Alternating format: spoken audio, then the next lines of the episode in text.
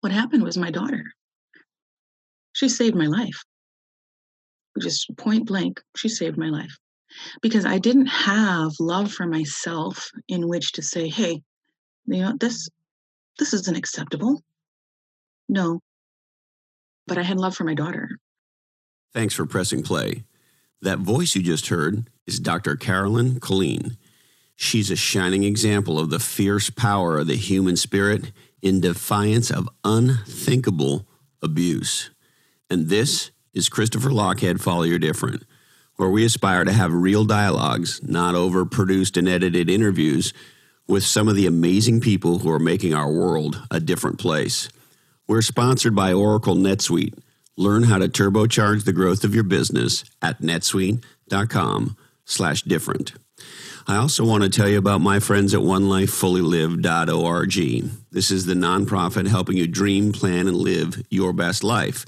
And we have our eighth annual conference coming up in October uh, the 12th and 13th, 2019, in beautiful Long Beach, California. Speakers include folks like billionaire entrepreneur Jeff Hoffman, venture capitalist Cody Sanchez, best selling author John Vroman. Our guest today, uh, Dr. Carolyn Colleen, will be there, and I'll be speaking there as well. To learn more, check out the number one life fullylived.org slash C Lochhead. All right, Carolyn, this is an extraordinary human being. She has a PhD in organizational leadership from the Chicago School of Professional Psychology. She's the best selling author of a fantastic book called Fierce.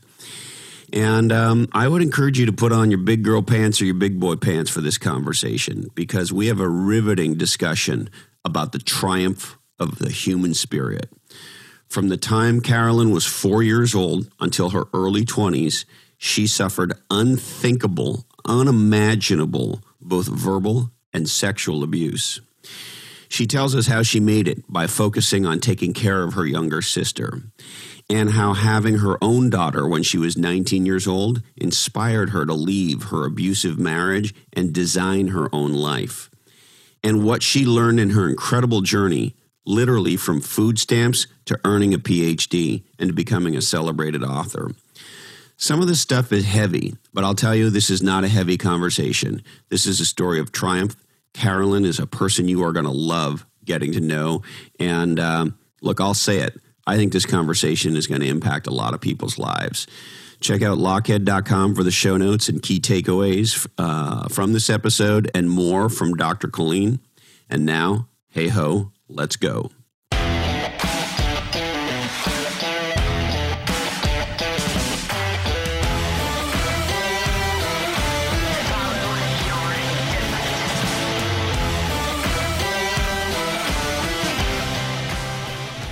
As my definition of love evolved, I evolved. And so I've learned to further deepen my definition of love my definition of how I love, how I see love in the world and humanity, along with a deeper sense of self love. And I feel that that piece of it is what emanates. In my, my story, a bit of that and how it's started and how I've gotten to where I am now, I think is really a lot of healing and and taking time to understand what happened, which really happened, it's valid, but how I then interpret what happened and how it affects my current state, my current being, and then how it affects the decisions that I make for the future and my outlook, outlook for the future as well. And so is your past experience present for you regularly? You know, it it used to be, and I'd say it still is. It's the perspective that's different. So I would, you know, coming from a, a place of trauma, of you know, a, a physical, sexual, emotional abuse, I've done a lot of self work in realizing when things might trigger and then how it affects my life and how it and how it had in the past affect my affected my life and the decisions that I made. And then as I continually grew and as I continually realized that what happened to me doesn't define me, then I was able to say, oh, you know, sometimes p- people um, who have experienced trauma, who suffer from PTSD, may have flashbacks, may have places where you know it may be a certain sound it may be a certain smell it may be a, a, a certain you know way that you see another person walk or their demeanor that might trigger a memory. And we have we have memories both positive negative all across the board but we do have triggers things that remind us of things and how those are reminded um, and, and, then what how you deal with them and or what you do with it. And so um, i would say that my perspective is very different. So yes memories pop up and, and it's a daily thing. However what do what do i do with that? And how does it affect me? Um, is really where i'm at so my my perspective changed it evolved and it grew mm. to oh all right so that happened and I found a way to figure out how to view it in a space of that made me stronger, or I find gratitude in that, or you know what, I might still be a little angry about that, but it's not going to determine the, the direction that I'm that I'm going. Yes. You so powerfully, Carolyn, remind me. I have a few people in my life who suffered um, extraordinary physical and emotional traumas of one sort or another um, at relatively young ages, uh, who today I would describe as, I don't know, nun like, monk like, priest like, shaman like, uh, in their in their sort of um, peace. Mm-hmm and and in who they are being as corny as this might sound it's going to make me sound like i've lived in california too long but in who they are being in the world the thing that struck me when i saw you give a talk at best life was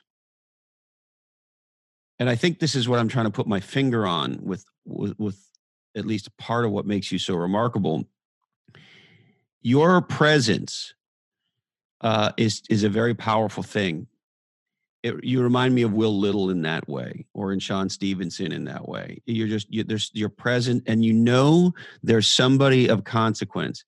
And I think, um, you know, it, maybe for people it would be easy to look at you and go, "Oh well, you know, she's got this big smile and these big eyes, and you're an attractive gal." And it would be easy to it would be easy to ascribe it to some physical thing, but it's actually as corny as I know this fucking sounds. It's a you have a presence and what makes that to me, um, that would be powerful if there was no context for it. You sort of know you met somebody of consequence, like I said earlier.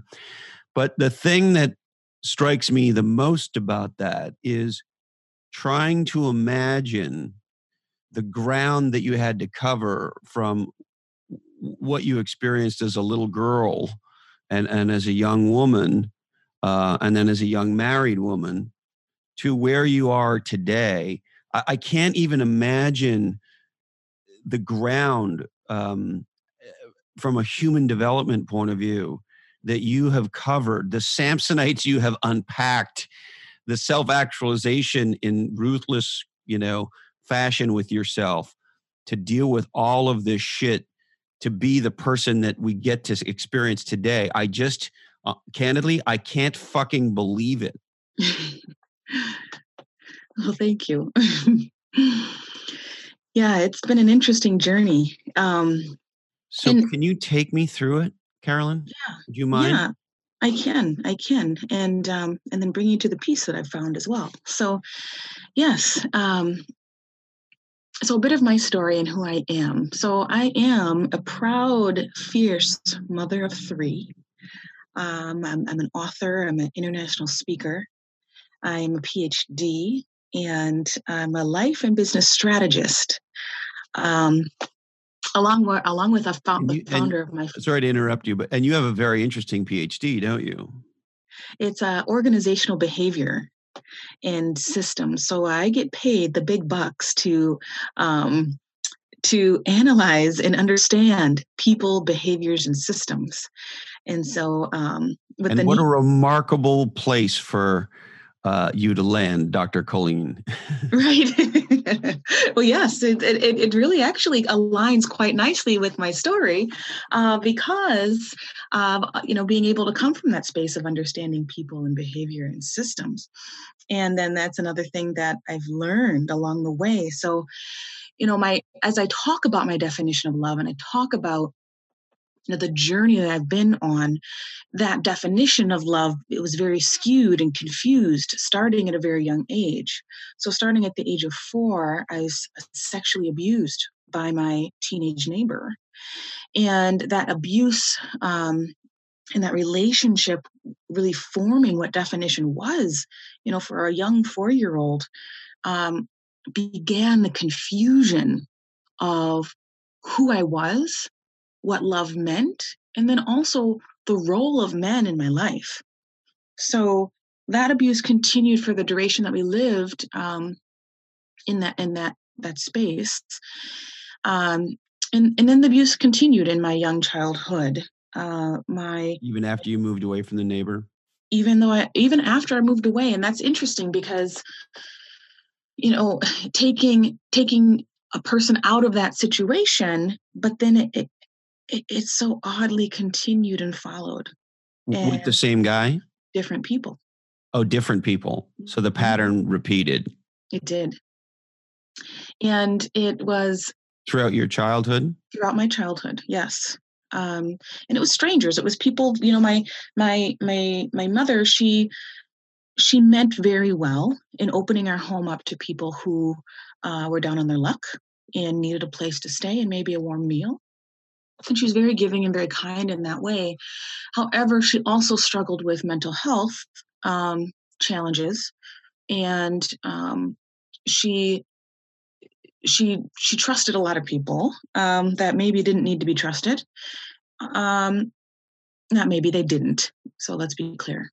So, um, and then she also she struggled. So she you, struggled. She exposed you and your sister to a lot of uh, very questionable people, and some of those people did not nice things to you. Is that exactly. is that right? Exactly. They sought to abuse that love that she shared, uh, took advantage of it. And, and, so, how old would you have been when this sort of stuff was going on? Um, so there, it was between the ages of nine and thirteen. Nine, around nine and thirteen. So several times with different people, men and women, who sought to molest my sister and I. Um, I, as the protector of my sister, I got in the way of that, and my sister was not abused. And you know, I I took that space of being a pseudo mother to my sister, and we're very very close today. Uh, but the the thing is, is that I I was in a lot of, you know, that space of protection. And then the teenage years hit. And uh, as as you probably recall, or you know, as far as the, some of the the spaces that you're in when you're in a teenage years, it's it's a tough spot to be in. and uh, you couldn't pay me enough money to go back and do it again, especially middle school. It's just awful. But um, what made it so awful? Just uh, you know the the there's the the the average middle school stuff as far as you know hormonal changes and the pressures of just you know being a being a teenager itself. And um you know there's that piece but then there's also the pressure that i was dealing with at home um, along with my very skewed um, impression of who i was as a person which at that point I, you know i really I defined myself as just basically being someone who was put here to be used and abused. Um in in looking back at that perspective along with yeah just being a teenager i ended up getting i remember as a teenager getting having my first boyfriend and and that puppy love is so exciting and and you think oh it's going to last forever and then you break up and uh and that was that was quite devastating. Um but you and were I- going through the regular teenager stuff doctor. At the same time um and again y- you know you tell me i want to i know this is a tough topic right? But at the same time the abuse in your life continued throughout your teenage years did it not? Yes.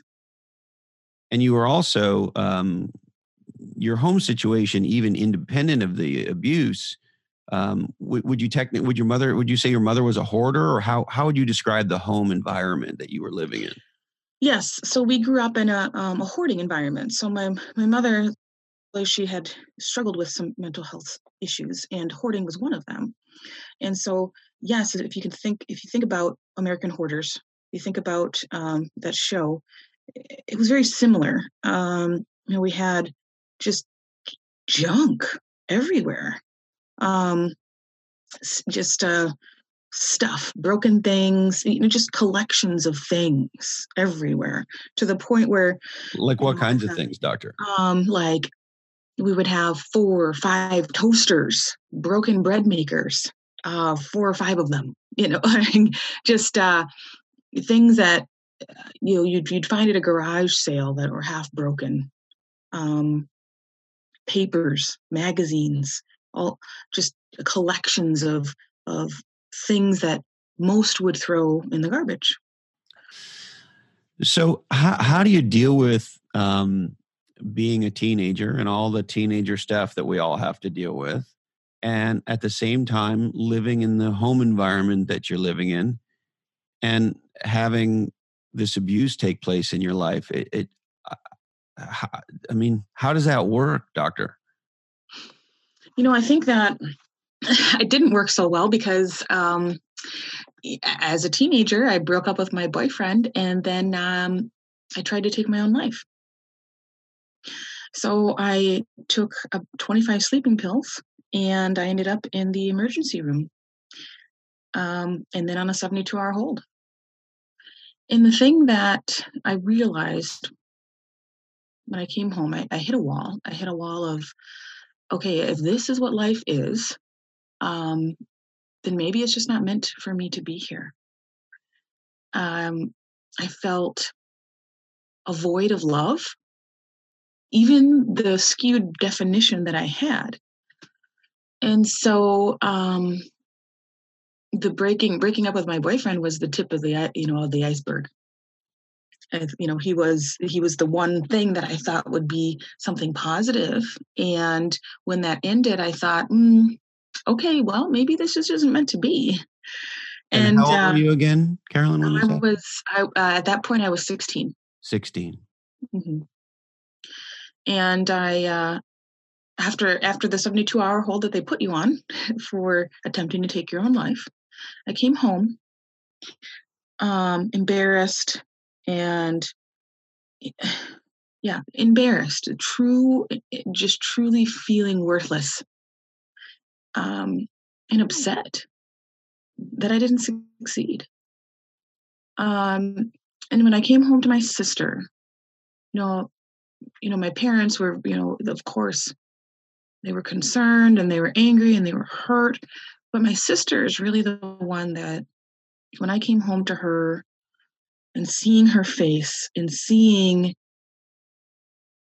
that her, the fear on her face that her protector was trying to leave her, the rejection, the feeling that I put onto her of an unmeaningful um it did it did not mean to give her that that unworthiness feeling as well i didn't mean to pass that on and, and you felt like you let her down by putting her in that situation. Yep definitely and she felt that way and and she's very angry uh, of course and i promised her that i wouldn't leave her again and i never did.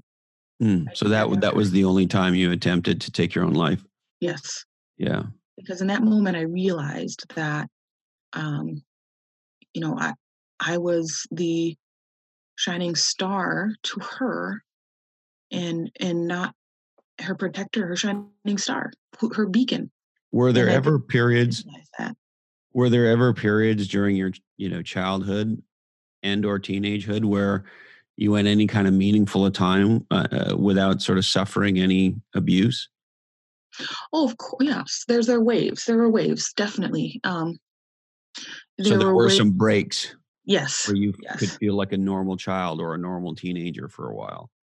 Yeah there definitely definitely breaks. It was not um you know con- a, a, continuous not i mean what's interesting is that when you when you're in an environment like this there's it's waves. It's not um in in a, a, continuous suffering. It's not it's not that it's not that wasn't it. And um growing up in an environment like that it, it was it, especially with uh you know a parent who suffered from mental illness there's good days and they're when they're really good and then there's bad days when they're really bad and and learning to ride the wave yeah. um so there's some days where you know i felt you know love yeah, i felt loved and appreciated and then other days where i felt completely um the, the complete void in in the in the mind game of the continuous unknowing you know the the up and the down and the all around continuous change and uncertainty is really something that can cause a lot of mental stress and and did your parents not know what was going on, or did what was going on with your parents? Uh, I mean, no. Um, see, my dad he years here. My dad worked on the road, so a lot many years. You know, he was gone. Um, he sent money home, and there were times where we lived you know five hours away from each other there were times we lived half the country away from each other and his his um purpose and, and his his idealization of being a father was to provide for his family, and that's what he did. Um, and so my mother, she's she was a stay-at-home mother for the most part, um, and um, she was, but she would also leave. She would leave for days at the time. Sometimes we weren't quite sure where she was, but she was struggling uh, with her. And how old would you have been, doctor, when she left you and your sister at home? Um, you know, she I would say my sister, she's about eight years, my sister's eight years younger than I. And so once my sister was born, you know, my mom struggled even more with mental health uh, challenges. And um, it kind of pushed her off the deep end, actually. And so she would leave, you know, me with my baby sister, you know, two to three t- days in a row. Um, sometimes a day, sometimes like two. when you were eight or ten years old, and your sister yes. was a newborn or a very young. When she was young, you know, infant? I'd be I'd be ten, and she'd be you know a year and a half, two years old. And was she hoarding at the time? Yep. Mm-hmm. So I just want to make sure I have this picture right. You're eight or ten years old. You have a newborn or toddler sister, mm-hmm. And your mother disappears for several days. Mm-hmm. And you're alone in this house full of toasters and God knows what. Yes. And would she leave food for you, or like how did you survive? In the, I, you know, I learned how to take care of myself very quickly. Yeah. Um, you know, I, you know, and so would you go to the grocery store? You'd do whatever you had to do, kind of thing. Yep, I would survive on what we had, and so, um, I, you know, I'd remember times where, um, you know, my sister she was four, and so then I would be, um, 12, 13, and my mom would be gone and there wouldn't be any food you know maybe some a can of beans or something like that and i'd dig around and i'd give the food to my sister because she needed it. And um, i remember being hungry and not quite knowing you know what to do but uh, as far as food goes but i'd feed my sister and make sure that she is taken care of um, and eh, growing up at a young age like that learning to be resourceful learning to figure it out uh, at a very young age and and i don't know what exposure that you might have to mental health people um, but it was more of a scenario of me raising my mother and my mother struggled and, ever i remember ever since i was little uh, little meaning age four and five that i was taking care of her Now, my mother, she tried for many years to um, have a have a child of her own. I'm adopted. I was adopted when I was a week old, and she tried for many many years to have a child of her own. And she had many many miscarriages. Um, she says 17. I'm not sure if that's an accurate number, but um, do you think she had more or less than 17 miscarriages? I'm not sure. Okay. I mean, that, I, sure. I, mean, obviously, I'm not a woman. It's a lot.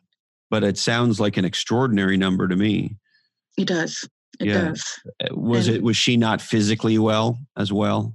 Yes, she was also not physically well. Um, so she had meant she had health issues as well. Yeah. And um, I don't know if I don't know uh, if that number is accurate. Um, right. She had she had challenges with telling the truth or her version of it. And yeah. so um, once my sister was born, I was I was scared. Once my when I learned that my, my mother was pregnant, I was scared because um, I didn't know how she was going. You know, I took care of my mother. I didn't know how she was going to take care of a baby. And the so even at that age, at eight years old, you understood that your mother was not capable of caring for the baby. Mm-hmm. Wow, that's not what I thought you were going to say at all. Wow. I mean, at eight years old, you're processing things that adults are processing. Like you're thinking right. about how are we going to take care of this child when my mother has got physical and mental problems. Yes. And fucking a doctor. It's an it's a um it's a lot to process as a child. And so I, you know, my sister was born and um and that's where I noticed that my mother it, her the struggles were even bigger. So she would spend days in bed. Um, she's, you know, uh, my sister. I would take care of her, and I would be afraid to go to school um, because I knew that when I came back, my sister would still be in the pack and play. And so, um, you know, some days I'd stay home sick from school just to make sure she was all right. And, you know, these are little, these are they're not little things, but they're things that you know some days were you know some days were actually you know very very great. Um, where you know my mom she she'd have it together and we'd and we'd have like a a you know a little a mini trip to um, you know go explore like a flea market or something you know on one hand she she would pick up a bunch of stuff and bring it home which just never made sense to me but then at the other hand, I had, you know, I had quality time with my mother when she was in a great space. So she was um, happy when she was shopping. Right. right. I've heard that, that it's not actually a hoarding problem, it's a shopping problem. what do I know? Yeah. And so there's, you know, there were there were peppered, you know, wonderful m- memories. Um, and again, when it was good, it was great, and when it was bad, it was bad, really bad. And how old were you when you got married, Carolyn? So when I got married, I was 19. So I, um, as you can imagine, I I fell into a relationship with a man who reflected my self worth and my definition of what I thought love was. Uh, I thought love was uncertain, love was undeserving, unpredictable, and um, in, in suffering. And so I was very, as you can, you might be able to imagine, I was very self-serving, uh, um, not, not, not self-serving, I was very self-sacrificing. And subservient? And, and subservient, yes. And, um, and because all you'd ever known with men was abuse.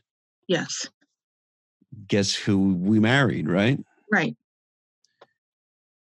And I mean, when I heard you talk about the kinds of things that, uh, I don't know how else to put it, so I'm just going to put it the way it is in my mind that he did to you. Uh, I mean, the level of controlling behavior is beyond anything that I think many of us can comprehend. Yes. And uh, and I allowed it, and, and I didn't really see that it was wrong. So he would, would monitor. He let you go out on your own? No, no. So you couldn't go out if if you and I were friends, or maybe a girlfriend. Maybe forget a guy for a second. Maybe you and a girlfriend couldn't go have a coffee or a, a nice Chardonnay or something.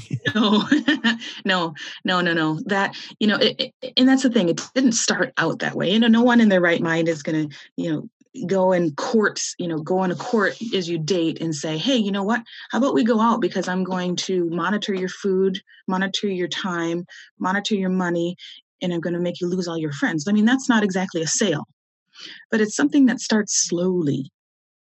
And, um, you know, we met and it was, it seemed great. Um, you know, he gave me attention and told me, you know, how great I was, you know, and at 19, yeah, okay, great you know?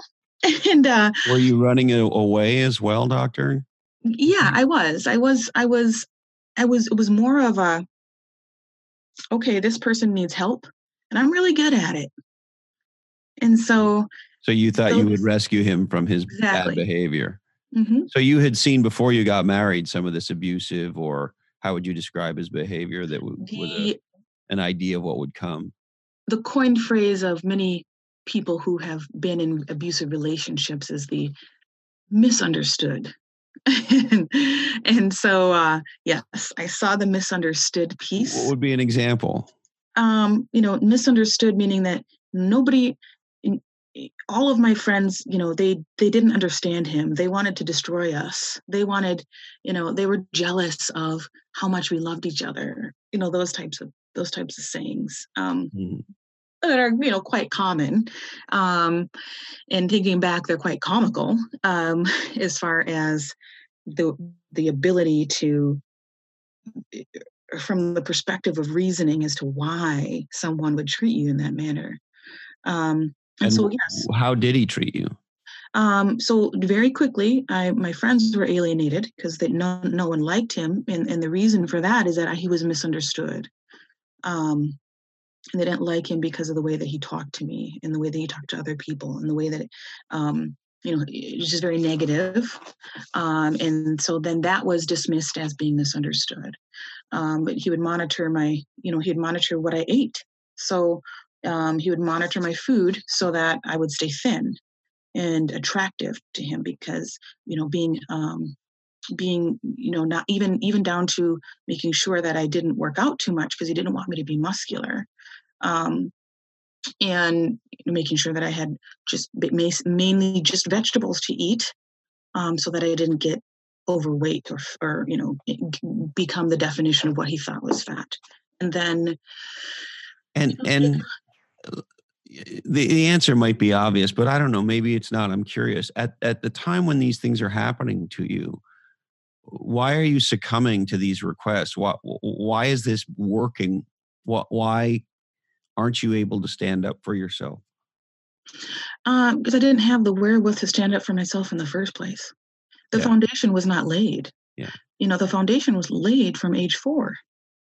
Right. So and so having, you didn't know it'd be okay to say, "What are you talking about? I'm not doing any of that." That that wouldn't have even occurred to you. No, mm-mm. no, because I thought that that the I thought that he, that I reasoned that he had my best interests in mind, and nobody else understood how much of the best interests he had in mind. All the way to the fact that you know he wanted to make sure I didn't I didn't I stayed thin. He wanted to make sure that that's how much he you loved know, you, right, doctor? That's how much he loved me, and, and he wanted to make sure that no one was trying to steal me so he would monitor my time you know of course you know i wasn't i you know inside i didn't feel that i was a worth enough to attract someone who would actually you know speak kindly to me or you know tell me how valuable i was. And so the way that he spoke to me you know was um you know that i wasn't i wasn't very you know i wasn't very intelligent. I wouldn't be able to survive without him. Know that um you know that i was a liar and i was a cheater and you know all these different things that fed into what i had already thought i was. And so um it was just simply validating the negative self-talk that i had.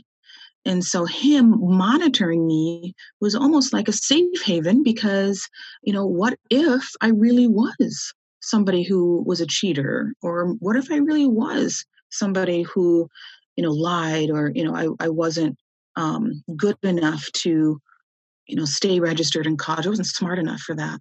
So just basically self um, what is it? Self prophecy yeah. fulfillment. So yeah you know it, it, it, got to the point where i couldn't even go to the bathroom by myself because he felt that you know maybe i was in the bathroom pleasuring myself. So therefore i needed to be monitored carolyn you know i just get i just bless you and I, you know, look, I, I just want to say it. It's just what I'm feeling. So I'm going to say to you what I, what I feel like. I just want to say I'm sorry. Thank you. Thank you. I'm so sorry. Yeah, I don't I understand any of it. I really don't. And, um, you know, maybe it's because I grew up with a single mom and a sister and, you know, my dad was around, so it wasn't like he wasn't in the picture. He absolutely was. But we lived with my mom, and I was very close to both my grandmothers.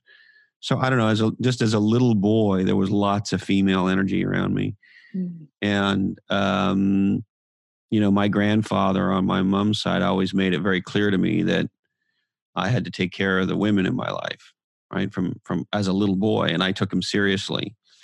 Uh, and so I've, I think, like a, a lot of good men have a strong sense of um, I know it's maybe not okay to say it this way, but I don't know how else to say it, but a, a protection feeling, right? Mm-hmm. mm-hmm. And I don't mean that pejoratively, and I don't mean women can't take. I don't mean any of that stuff. I'm not. I'm not doing any of that. I'm just saying, look, there is a primordial thing. It's part of why uh, at least some men and women are attracted to each other, for sure.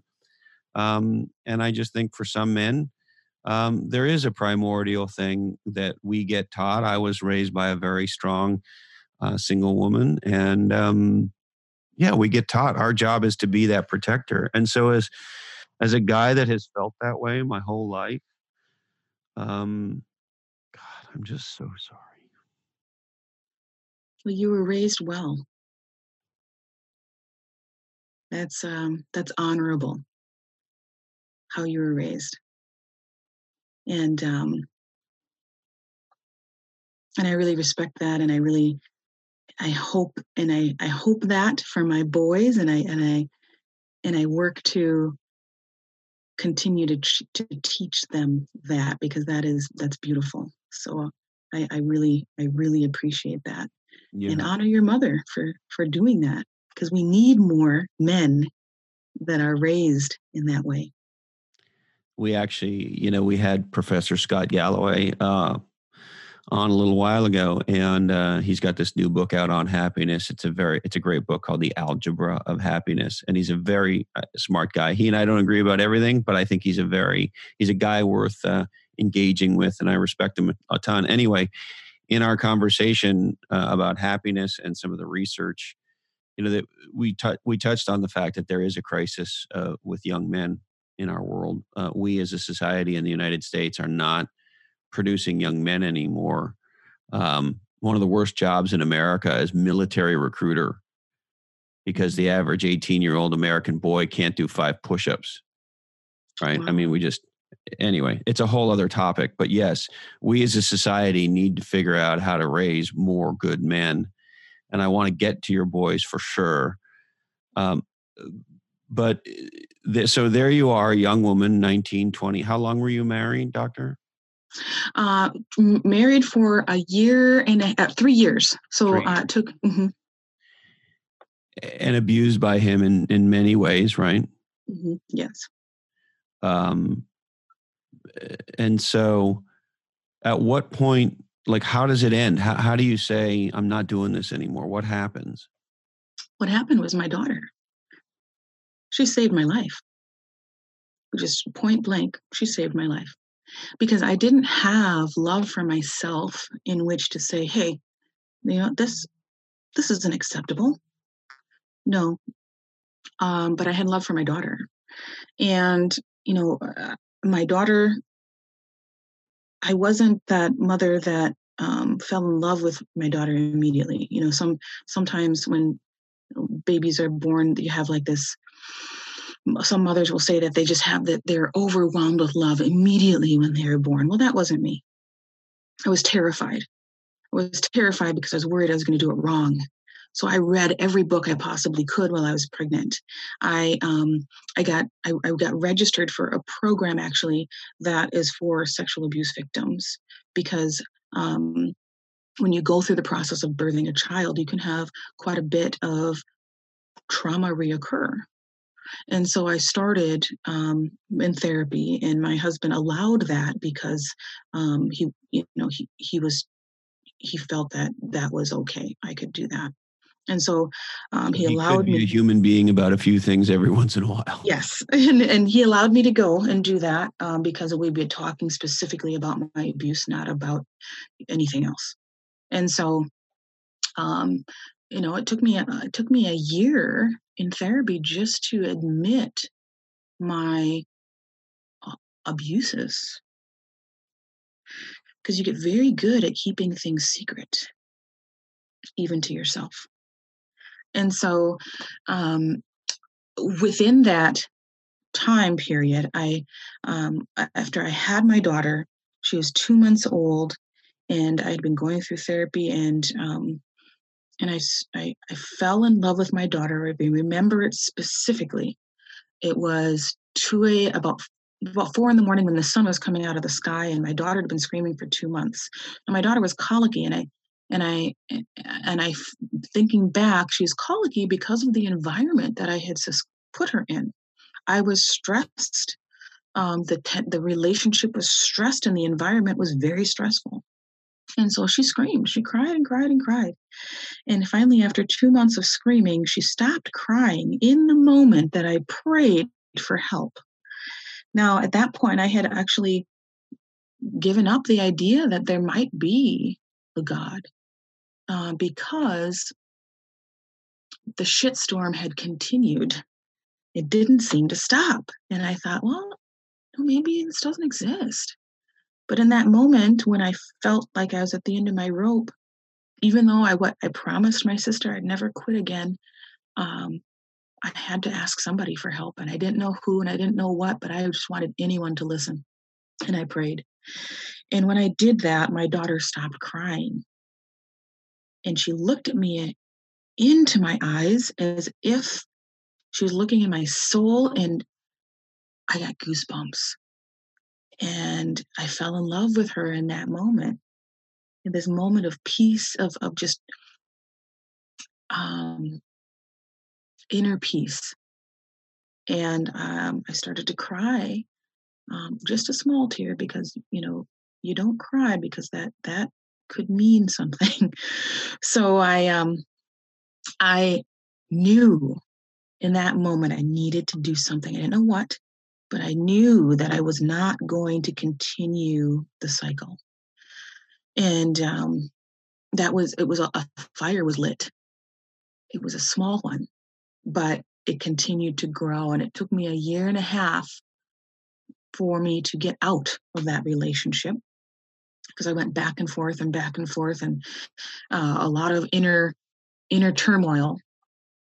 But the thing that when my daughter was um, 13 months, the thing that caused me to take the jump is thinking about my daughter at my age, at her, you know, being 20 years old and giving her away and who was I going to give her away to? Statistically, it's going to be her father if I stayed where I was. So that gave me enough fire to take a jump into the unknown. I got out in between in the 15 minute increments that he would call to check and see what I was doing. Um, you just grabbed your daughter and got the F out? Got out, left while he was at work, um, he would call me every 15 minutes just to see what I was doing. And um, how did he ever get any work done? this is a great question. I, don't you have shit to do at work? Yeah, yeah. Apparently not. And, so, you uh, grabbed your daughter. Your daughter was two months old, Carolyn. she would no at that point. Oh, it was one and a half years yeah, later. She Yes. was a year. Yeah, she was a, a year and a half, and so I left, and um, Did you take your stuff with you, or did you just decide took- in a moment, or how? Like, took two toddler bed, two boxes in her toddler bed. wow. and where did you go? Um, I went to um, subsidized low income housing through the county. Um, And where where were you living at the time? so that was when I was in Wisconsin, and, and so um, And so there was a community, some kind of low income service, low income yes, housing Mhm. that would accept you. yes. And, And so, so you're you're what 21, 22 years old at this point. At that point, um, how old was I? I was just 20, 22. And, Okay, and how um, old was your daughter? so then she would have been a year and a half. Yeah. And what's her name? Bronte. Bronte. The Bronte sisters, yeah. It was a college read.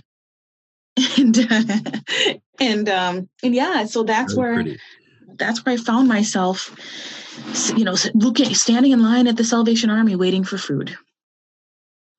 And in that point, I was fearful for my life because he had promised me if I would ever think of leaving, that he would end my life in his own so that we could be together forever.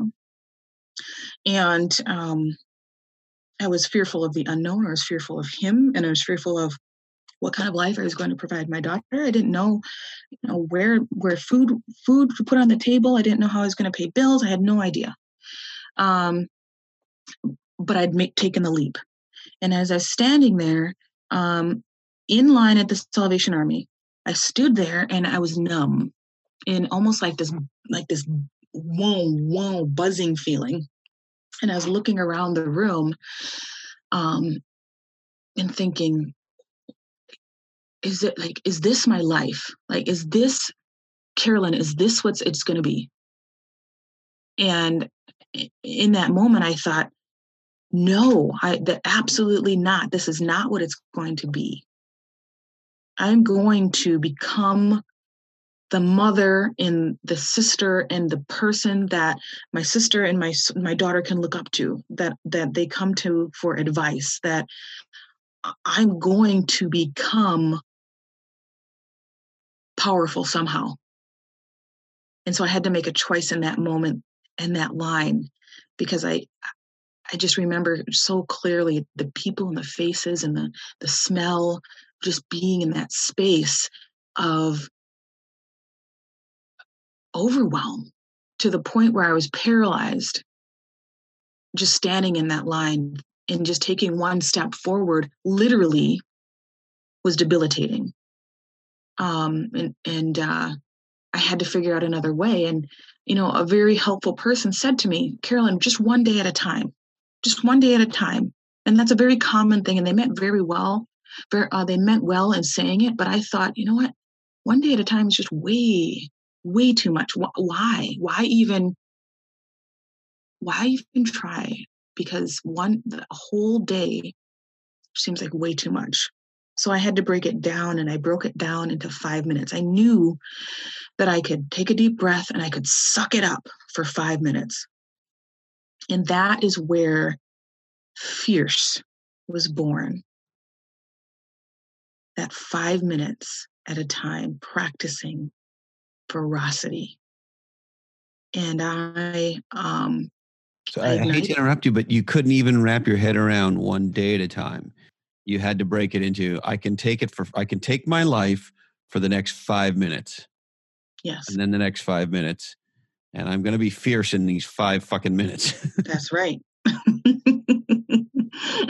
now, here's the okay. So, so I that, uh, look. I've been to some dark places in my life, but I don't know that I've ever got to. Okay, I, I don't know about the day, but the next five minutes. I don't know that I've ever quite been there. And so I'm just curious. I'm always fascinated by this question. We all have moments in life where we're, we're given a choice, where life's either going to make us or break us in, in, Mhm. tho- in those moments. You know, my friend Dr. James Kelly calls it a crucible moment. That's what his Yes. his book's about, right? I think it's a very powerful word, a word you don't hear very often, but it's an interesting word. And so we all face these crucible moments, and I'm always fascinated why um, some people are crushed by them and never get over them. Some people are crushed by them, and then at some point later on, find the courage to move forward. And then some people in the moment, like you're describing, you're not crushed. You're almost crushed because all you can handle in your head is five minutes, but there's enough in you. I don't I don't know what to call it. Gumption, courage, grit. What you're maybe you'll tell me. Um, uh, but you have enough to commit to the next five minutes. How do you find that um, willpower, or however you think about it? What is it you're summoning to get through those next five minutes and then the next five minutes? Well, originally I was summoning the anger. You know, it's just, you know, if you think about, you know, I was standing there I'm in that line. I'm, you know, I'm scared. I'm tired. I'm overwhelmed. I'm anxious. Um, and then on top of that, just to add, you know, just just for fun, there's also the flashbacks. You know, I'm continually flipping flashback because the anxiety and the overwhelm and all of those things trigger the flashbacks of the abuse that I experienced. So I, I eh, eh, truly the ferocity came out of that anger. Like, no, enough. I, I'm going to take this anger that I that I have, and I'm going to use it as fuel to say, no, you're not winning. The people that abused me, the people that told me I couldn't, the people who told me I was no good, that I would never amount to anything, all of those things, and say, no, they're not winning. And that gave me the, the, the push I needed in which to push me that next five minutes. And I'd keep going, pushing five minutes at a time, five minutes at a time. And soon enough, I'd gotten through a half day. And I could look back and I could say, wow, that worked. I'm going to keep doing that. And in the moment, I don't know if I really truly realized what I was doing and the method within it. Um, all I knew is that those triggers and that, I, I mean, I, I would get my, my heart would start racing because I was so angry. Um, but I had to choose. You know, people choose one path or another and and by god i was going to be the best damn mother i could be whatever that meant. Uh, you know i didn't know exactly what that meant in the moment but i knew that i was going to try to be the best mother i could be. If i were to die the next day my daughter would know and i would be at peace that i tried my hardest to be the best mother. Hmm. and as i kept continuing toward that and that's why you say she saved your life because she gave you a purpose she did. She saved my life because she gave me a reason. And so okay, so take me from we're we're standing in line at the the Salvation Army. That's where we are, right? The Sally Ann, God bless them. Mm-hmm. Just as a side note, my dad's a trumpet player, and for the last few years, uh, one he plays with lots of different bands, and um, for the last few years, he's been playing with the Sally Ann band in Montreal, and he just tells me all these wonderful things about being associated with these people. Um, cool. Yeah. So uh, cool. Uh, so cool. God bless him. And so, so now today, here you are. You have you have three. Am I remembering this right? Three kids. Three. Yes. Daughter and two boys. Yes. Right. Yes. And you are insanely successful. You're a PhD. Uh, you you stand on these giant stages. You do all this interesting work. Um, you, you seem like an incredibly happy, successful, productive, on purpose, uh, kick-ass human being. Um, that's a far way from fighting through the next five minutes at the fucking Sally Ann, right. Dr. Colleen. true, true. So, uh, so I, you know, of course, what I love to get to is, um, you know, a little bit more color on from the Sally Ann to the person we see today, and then also, I, of course, I'm fascinated by um, what you think you learn from what is you know, uh, one of the most extraordinary personal transformations a human being, I think, can go through is what you've been through. But before mm-hmm. we get to the learnings, I just, how, how do we go from the Sally Ann line to who you are today? Well, you know what? I tied up my bootstraps and I faked it till I made it. And um, what I did is just five minutes at a time. I registered myself for college. Um, I, I, you know what? I, I sat down and I thought, okay, how am I going to get out of this place? How am I going to get out of, you know, low income housing, food stamps, pantries, food pantries? Um, how am I going to create a life? And the only way I saw is getting getting registered in school because I did the calculation and I was trying to figure out, well, you know, I could work in a retail job, but that doesn't cover. You know, I can, I, and I did. I, I worked a retail job. I worked. I went to school full time. I uh, did cleaning jobs. I drove school bus.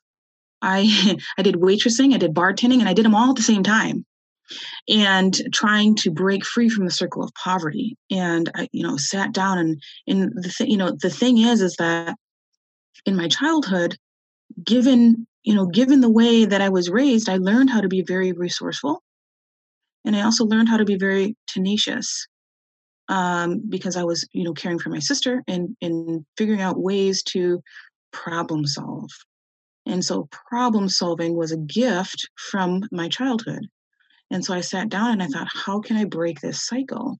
And the way that I figured out is that I needed cash jobs. So I had cleaning jobs, I had waitressing jobs, I had bartending jobs, I also had a retail job, and I got a job at a hospital because a hospital was the only place that would provide insurance. So, and then I also went to school at the same time. Doing that, yeah. I was just about to say you're doing that as a mother, and um, uh, we're had you graduated high school at that point or where were you yes. in your edu- so so you had your high school diploma and you were did, where did did you go to university or what did yes, you do I went to university yep. And um and so and how I mean you hear so much we hear so much today about you know college debt and how expensive how did you make the expense of being a mother and and being a student and and all and do all that like how the hell do you make all that work Carolyn? Yeah um I mapped out my day every day I mapped out and figured out, you know, where I had space in my schedule. Okay, I need to be at school for this amount of time. Then I need to figure out travel time. Then I need to figure out, um, you know, where I can maximize on the amount of, you know, cash from cleaning jobs and weigh out that compared to working at a hospital or working at, you know, retail and just really grinding down on my schedule and doing it five minutes at a time. Because if I thought whoa, if I thought bigger than just five minutes at a time, I could very quickly think, whoa, how, how am I ever going to get through this? And how am I going to keep and maintain the energy in which to keep pushing?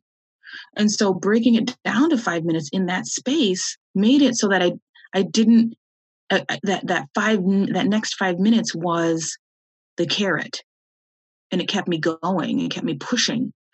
Um, as if I were to think, whoa, 15 years of education or you know thinking of you know the the endless you know 50 60 sometimes 70 hours of work. Uh, no th- there could be a very quick breakdown so i kept it small and i kept my goals very short. And um so did you when did you you didn't know in the beginning you were going to become this fierce phd no. you just thought you would try going to college for a little bit and go to college and get a job that I could sustain an income in order to get out of get out of, you know, subsidized housing. And um and I did that. Were you on know. food stamps? Yes. Yeah. Yes. Mm-hmm. So the the the um, quote unquote social safety net provided some little bit of a net that you had a little help. It did and, and but it was also a catch 22 because the more money you make the less help you get but right. it's not enough to put in a savings to get out and so um so how did you out, get to that crossover point where working made sense and it, it, it, given the reduction in your support that you were going to get I, I, I had to figure out how to trick the system. This tricking the system was working for cash, which is cleaning houses. Yeah. So I cleaned houses do, and I bartended it stick handle around some stuff until you could get over the hump. Exactly. Yeah. Because there's not a way. You, I mean, if you're if you're not working for cash, you're not getting out. um, really? So, yeah, no, it doesn't. the The system is broken. So, um, you have to do a little stick handling, or you're gonna get you're gonna stay stuck. Yes. And you just decided, I don't care. I'm gonna do what I need to do. I'm gonna I'm gonna uh, stretch a line or two, however you want to think about it, because I need to get myself out of this situation. Exactly. Yeah. And so, yes, and I did, and um, I kept pushing forward. And you know, I, I hate to interrupt you, but it's what a worthwhile investment you are of tax dollars, doctor. you know, uh, we had um, we had uh, Ken Honda on recently. He sold over eight million books in Japan. He's like a giant self help guru in Japan and yeah. he's written his first English book called Happy Money. And one of the things he talks about is one of his mentors was describing to him how much he loved paying taxes. Hmm. Because paying taxes meant that he had made money. So that was good for him and his family. And paying taxes meant that we could have roads mm-hmm. and we could have fire departments and police departments and we could have nice parks and that um, people in our society who are less well off could have some help from the government, et cetera, and that we could live in a safe country, and you know, et cetera, et cetera. And it just was an interesting comment, and I've sort of thought about it ever since because my whole life I've bitched about paying taxes. And uh, what Ken says is when the money comes in, you should say arigato. And when the money goes out, you should say origato because you got to have the money and now you've spent the money and having somebody else have the money means they're going to be happy with the money. This is whole Zen happy money philosophy. But anyway, I digress. I, it just um, it's just amazing to me the tenacity, the willpower, the it's so easy and i've been there too although i haven't been to the places you've been but i've certainly been to places in my own life where i wanted to give up yes and when you're in a place like you are in, I mean, it could be, it could, it could seem like the easy thing to do to give up. Mm. And, you know, and truly, yes. And I don't know if any, I don't know if anyone would blame me, right? Um, because there's so many things that were weighing against me. Um, you had all the excuses in the world to be a complete disaster in your life. Right. you didn't have to make any shit up at all. Right. Some people have to manufacture shit to right. blame, yeah. You know, to have an excuse to have a shitty life. You didn't have to embellish one word of it. Right. And and so, you know, maybe let's go there, doctor. What are the big learnings? I mean, because when I, I listen to you, we have this I, I can only imagine you as a wonderful little four year old. This wonderful four year old girl and uh, horrible abuse to this fierce PhD on a mission. Mm-hmm. Mm-hmm. You know, I learned the, the, the big learnings, I would say, is that when my definition of love evolved, I evolved. And so I took that and you know while I was working on trying to be the best mother that I could be, I was also redefining what love meant. And as I grew, my I, I, borrowed the love that I had from my daughter until my self-love caught up. And so through wow. this process, I I continually evolved and I evolved fiercely because I was on a mission. I was on a mission to to be that person. And the coolest thing that I share, you know, that I I really it just bring warms my heart is that that first day that I dropped my daughter off at college, and I knew at that moment when I'm seeing her walk away, and I can feel the tears rolling up in my eyes, um, is that my daughter had nothing to worry about besides getting to Target to buy ramen noodles. the rite me, of passage, the ramen noodle. Yes, yes. Um, you know, she didn't. To me, that is success, and and like I said before, it if I were to die, um, I could die in peace knowing that I tried my damnedest to be the best mother I could be. And through that, I've grown. I've grown and I've I've learned to move to that next level of love and I continually evolve in order to look back at my life and learn that there's a purpose to it. Yeah. There's a purpose to all of the things that have occurred in my life in the purpose to be able to give in a way that helps others grow. And so when you are seeing me on those stages and you're seeing me, you know, share my story and, and help other people grow, um, is truly living into my purpose um, yeah. and aligning for what the universe has in store. And um, and man, have you ever done that, Dr. Colleen? now, I know I don't have you for a ton longer. Uh, remind me the names of your two boys and how old they are now. Uh, Dylan and Elliot. They're nine and almost seven. Wow. And your daughter's in uh, in college now. Yes. Yes. Yeah. That's outstanding. Uh, you are a gift to humanity, lady. Thank you. Um, and I think you're you're an inspiration to all of us. Thank you. Really you. are. I'm, glad to be here, and I'm glad you're here. And it's it's peaceful. I'm glad to find peace, and uh, and not only that, but finding that gratitude and aligning with my purpose. It, it's just that is it's it's it's powerful. Yeah. Well, I can't thank you enough, Doctor. It's great to see you. Um, uh, I don't know when I'll see you again, but hopefully soon. Um, are you going to be at One Life by chance? Most definitely. Okay, well then I'll see you. No matter what, I'll see you in Long Beach at One Life. Yes, I'm excited to see you. And uh, Dr. Colleen, you're amazing. Thank you so much. I have so enjoyed this time with you. You're an incredible inspiration. Thank you so much. Thank you for having me. you're welcome. I hear that little voice. I'll let you go. Yes. Thank you. Bye bye. There she is, Dr. Carolyn Colleen. Um, and if you're not inspired by that, I, I give up. I don't know what else to do. Now, in business, we all got to stay on top of our numbers. And my friends at NetSuite want to make sure you know your numbers so that you can grow your business.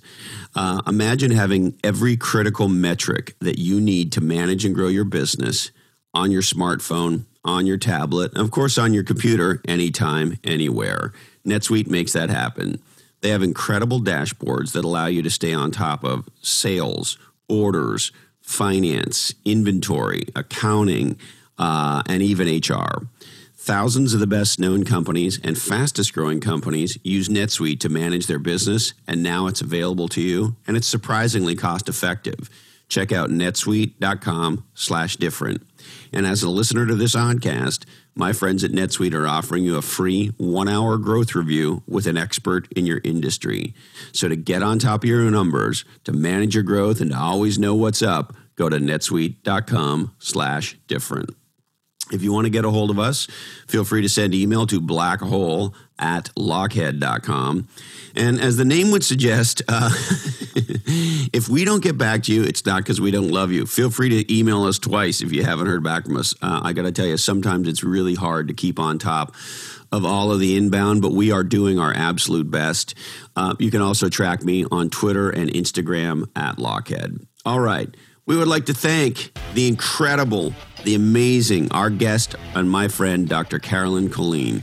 Check out her book, Fierce Transform Your Life in the Face of Adversity in Five Minutes at a Time the good folks at onelifefullylive.org. Uh, remember, our eighth annual conference is coming up. Check it out, onelifefullylive.org slash C. Uh, Niche Down, How to Become Legendary by Being Different. It's a number one bestseller written by Heather Clancy and myself. Check it out, Niche Down. Um, are you an entrepreneur? Are you an entrepreneurial person interested in growing yourself? Well, if you are, check out growwire.com for stories of innovation. And um, have you ever thought about a virtual assistant? This is the ability to scale the most important thing we all have, which is time. Check out my friends at bottleneck.online. Now, do you live in beautiful Santa Cruz, California? If you do, are you thinking about taking your fitness to a whole new lever? Level? Lever? Maybe lever to get to the level. I don't know. But if you want to get in critical, awesome, legendary shape and stay there, why not train like it matters with me and my friends at Paradigm Sport? Check out paradigmsport.com. All right, I need to remind you that this oddcast is the sole property of the Lochhead Oddcast Network. All rights do remain perturbed. Uh, we must warn you that clearly this odd, oddcast gets created in a studio that does contain nuts, teach human decency, don't be lame. Get out of the passing lane. Remember to listen to Van Halen and, hey man, that suit is you. Do some thinking about thinking. I love you, Candy Dandy. And thank you, Mom and Dad, or the other way around, or both. and hey, Colin, this oddcast really ties the room together, doesn't it?